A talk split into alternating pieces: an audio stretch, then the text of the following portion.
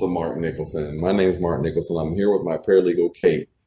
And we're going to talk today about what happens if you are arrested. Um, she is going to ask me a few questions that people commonly have when they are arrested, and, and um, I will do my best to answer her questions and then kind of fill in some some gaps. And these are questions that people ask um, you know, me, you know, they may ask her um, about, uh, which obviously her being a paralegal, she can't give legal advice.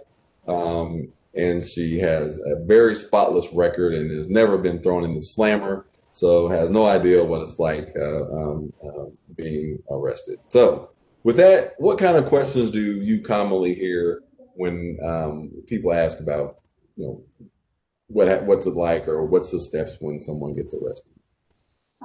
What's the first thing that happens after you're arrested? Well, the first thing that happens if, if someone is arrested is they are usually taken to jail. Um, they're fingerprinted, um, and you know they're they're searched um, uh, by uh, the police or the, the, sheriff, depending on where they they are, and then from um, there they have the opportunity to make a phone call. Obviously, I say call an attorney, uh, call a loved one, and, but do not talk to the police. That's the number one thing. Exercise your constitutional right to remain silent and do not talk to the police. Um, let me see. Now, do you have any questions in regards to after you're you're arrested in, in the court system? Um, when will I know what I'm charged with? Okay, usually what happens after you are charged with a crime within about, you know, 72 hours, depending on if it's a holiday, um, you will have an initial hearing or arraignment where um, the court will let you know what your charges are. Um, now, it can be a little bit longer because if you get arrested on a Friday night and then Monday is a holiday or something like that, then obviously you won't get to court until Tuesday. Just like people that are arrested now on Friday, you know, to today may be the first time they'll be in front of a judge who will then set bail.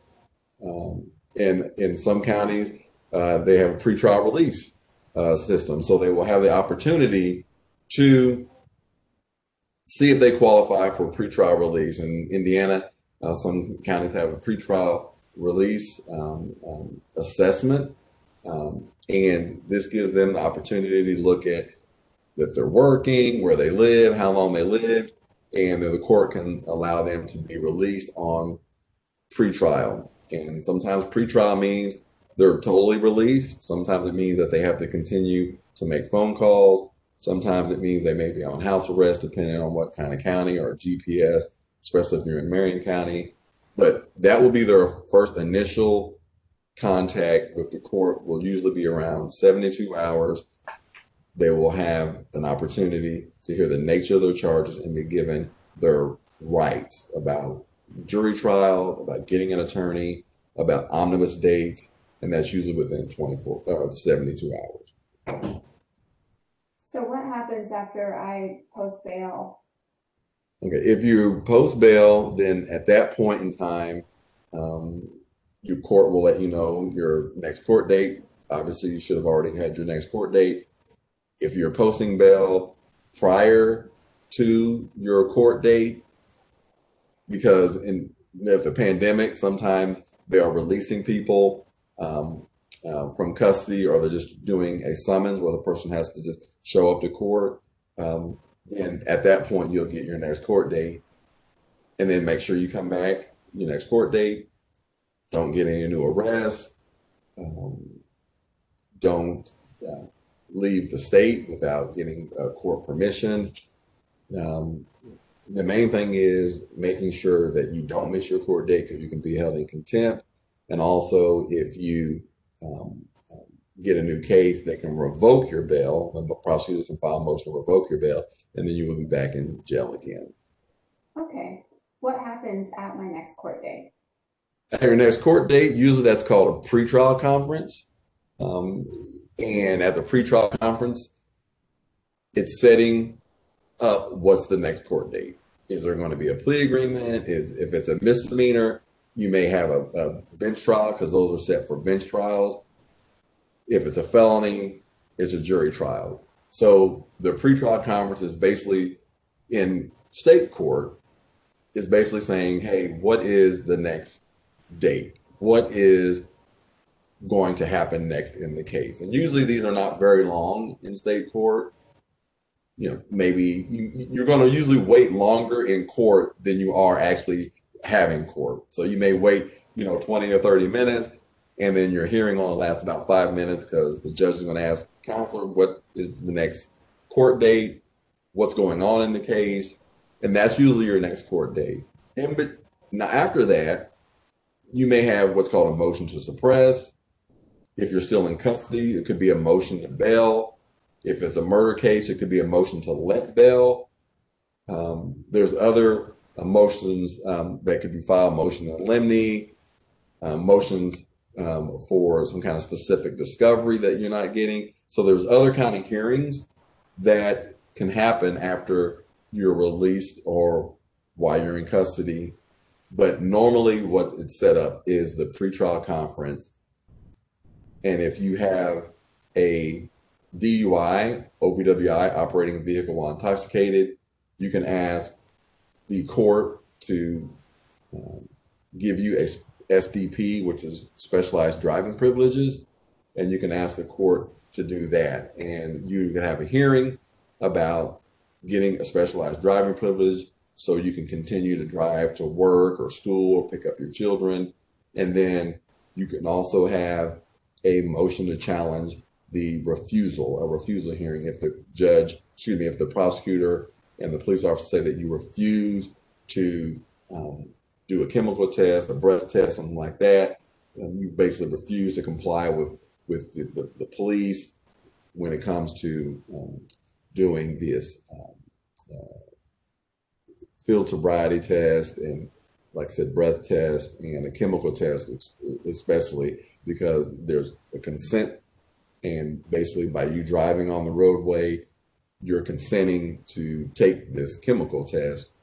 Um, and if you refuse, your license could be suspended and all that. But the main thing is, if you want to challenge it, the way to challenge it would be through having a refusal hearing. So that's another kind of hearing that's specialized basically only for DUI and OVWI cases. You wouldn't have necessarily like a refusal hearing or specialized driving privileges if you're charged with a theft or a marijuana case or something like that. Okay. If uh, I go to trial, can you tell me about what trial is like?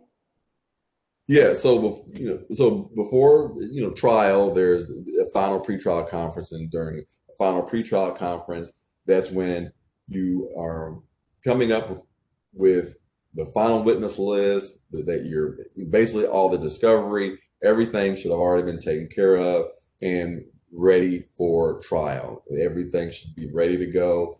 And at that point in time, when you um, confirm with the court that you're ready to go to trial, prosecutor confirms, then depending on what county you're at, you're in, you may get a list of the jurors. So you can start going through the jurors. You may get that a week, four or five days in advance. In Marion County, in criminal cases, you get the jury, potential jurors, like the morning of the trial, which is really, really uh, challenging because you got about 15 to 20 minutes to pour through all these jury questionnaires.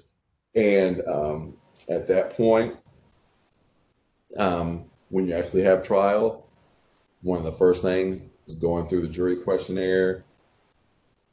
Then the jurors come in for what they call voir dire the judge asks them questions and tells them a little bit about the process.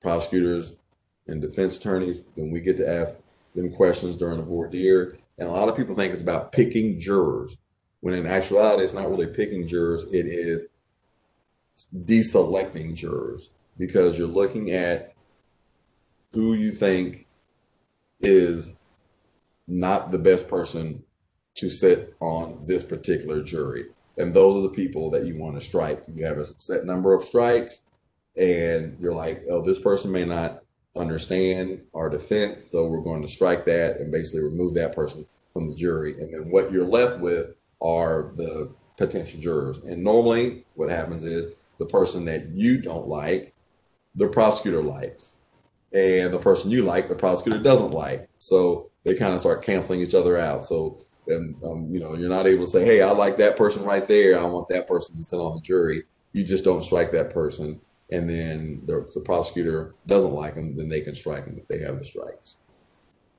Okay, can you tell me about the procedures of the actual trial, if it's a jury trial? Yeah, so basically the procedure of a jury trial, like I said, it's you know the voir dire where you're selecting the jury, and then from the voir dire, it's opening statement, and the each party gets opening statement. Prosecutors go first, and then defense Although defense can waive giving an opening statement, I do not suggest doing that. Then it's the questioning. The prosecutor starts off. They bring in their witnesses. Witness talk, testifies, and then the defense gets to cross-examine that witness, and there can be redirect and recross. Um, at some point, the prosecutor rests their case, and then once they rest, at that point, the defense gets to present their case, and the same thing. Defense does a direct examination. Prosecutor now is doing cross examination, and there can be redirect, recross until that's all done. And then the defense rests. The prosecutor at that point can do a rebuttal. Um, sometimes they do, sometimes they don't. And then after that, it's closing argument. And then the closing argument, the state goes first, then defense, and then the state gets to go again because they have to prove the case. But there's also a little known um, practice called surrebuttal, where you have the opportunity as a defense to ask for a surrebuttal because the prosecutors have brought up something in their closing or their rebuttal that you didn't um, talk about. So, in other words, if you talk about points one, two, and three in your closing argument as a defense attorney, and in the prosecutor's rebuttal, they don't talk about one, two, and three. They talk about four and five. Well, technically, that's not a rebuttal because if they're re- rebutting what you're saying, they should only be talking about one, two, and three. So at that point, you would say, Judge, I would like to, to have a rebuttal because the prosecutors brought up points four and five, and in my closing, I did not talk about four and five. Um, so that's a rebuttal. Um, a lot of judges um, um, don't usually grant those because I think they may not be familiar with the surrebuttal. A lot of some defense attorneys and prosecutors are not even aware of surrebuttals. So I file a motion putting everyone on notice that if they do that, I'm going to ask for a surrebuttal. Uh, I do that at the final pretrial conference so that way they know that this is something, and I quote the, the law that talks about surrebuttal. So everyone is on notice that if they bring up something that I didn't talk about, I'm going to request that surrebuttal. Okay. What happens once someone is convicted of a crime? Well, hopefully, if they're my client and you know we're representing them, uh, the work that you do in the back and the work I'm doing in the front, uh, they won't get convicted. But if they do get convicted, then depending on the nature of the case, it will determine what potential sentence they have. Obviously, if it's a major felony case, they're facing more time than if it's a misdemeanor. And on our website, we have a uh, sentencing um, guideline and it talks about all the range of sentencing from um, you know from murder all the way down to um, the lowest misdemeanor. So um, that is is something that uh, people can visit at marknicholsonlaw.com to see the different sentencing ranges. But at that time, usually the the judge will then um, um, poll the jury um, and basically ask the jury if this is their verdict. Sometimes the individual parties, the prosecutor or defense attorney, can poll the jury, and then they usually have opportunity for the parties to go back and talk to the jurors. Uh, sometimes I do, sometimes I don't. Uh, I've done enough juries where you know, every case is so different that I usually don't go back unless um, um, there's some reason, you know, that maybe if I have a co-counsel or it's um, someone's first jury trial with me, like you know a, a paralegal may want to go back. It just depends. Um, but I don't go back as like I used to in the very beginning. I always went back um, to to talk to the jury um, and kind of listen to what their their thinking is. About 30 days later, you have a right to be sentenced. Um, sometimes, if the person's out of custody, you may waive that right, or if there's a pre-sentence investigation that needs to happen, um, these are things that can extend um, the deadline and just say, hey, you know, we need more time, or you may want to get sentenced within 30 days. Um, but all the time that you're spending in jail, if you're in jail during this time, is is counting towards your sentence. So it's not like you're losing any time, and whether you're doing 30 days in jail before your sentence or 40 days, all that time counts. And then once you're sentenced, um, at some point, you'll be sent to the DOC if you're going to the DOC, or you'll remain at the jail, the DOC being the Department of Correction, or you will remain at the jail if you're uh, been sentenced to the to the to the jail. Okay, how does someone appeal their conviction? And then appeal is um, they have 30 days uh, to file an appeal it's best when someone is convicted that they give a notice to the court. So during sentencing, once you're sentenced, the court is supposed to ask you, you know, you have to, to inform you of your right to appeal. In Indiana, there's a constitutional right to appeal uh, in, in a criminal case. So the judge will advise you of your right, and then you can say, at this time, I am, I would like to have an appeal, and then your attorney will file a notice of appeal to get the appeal process going and it has to be filed within 30 days. From that appeal, it goes to the Indiana Court of Appeals. They make their ruling. If a party doesn't like it, they can ask for transfer to the Supreme Court. Then the Supreme Court makes its ruling. In certain cases, depending on the nature, you know, the case could, you know, go to the, um, the federal court if there's some kind of violation of a federal constitutional right. Um, often cases, if there's a long sentence, then they have what's called PCR, post conviction relief. Um, and that's something our office does where someone has exhausted their appeal to the Court of Appeals. They've exhausted the state Supreme Court, and now they're looking at post conviction relief. And basically, the, the things to look for in a post conviction relief are was there ineffective sense of counsel? That's kind of like the number one. Newly discovered evidence, or you know actual innocence. Those are mainly the three issues, the three areas of post conviction relief. With the number one being ineffective assistance of counsel. Okay, thank you. All right, thanks. And I will add that uh, kind of like a little summary when someone's arrested, that they go to the jail normally, and then from there they have their initial hearing, and from the initial hearing they have pretrial conferences, and then from pretrial conferences, it gets into like a final pretrial conference or before a final pretrial conference. There can be motions for some kind of discovery hearing, uh, motion to compel, um, motion to suppress, all these other kind of motions that come in between. And then you can have your final pretrial conference if it's going to trial. And obviously, in the trial, if someone's taking a plea agreement, the plea agreement would be before the trial. Someone can plead guilty with with the prosecutor and come to an agreement. It's like a contract, or the person can plead open to the court and let the court sentence them and say, Judge, I'm guilty. You know, you sentence me to how you think is best, but this is what I'm requesting that you have leniency and all that. And so that's basically the steps uh, in the procedure when someone is um, is uh, arrested for for a crime, a state crime in in in Indiana. All right. Thank you. You're very welcome. It was my pleasure. Take care and good seeing you until next time. Bye.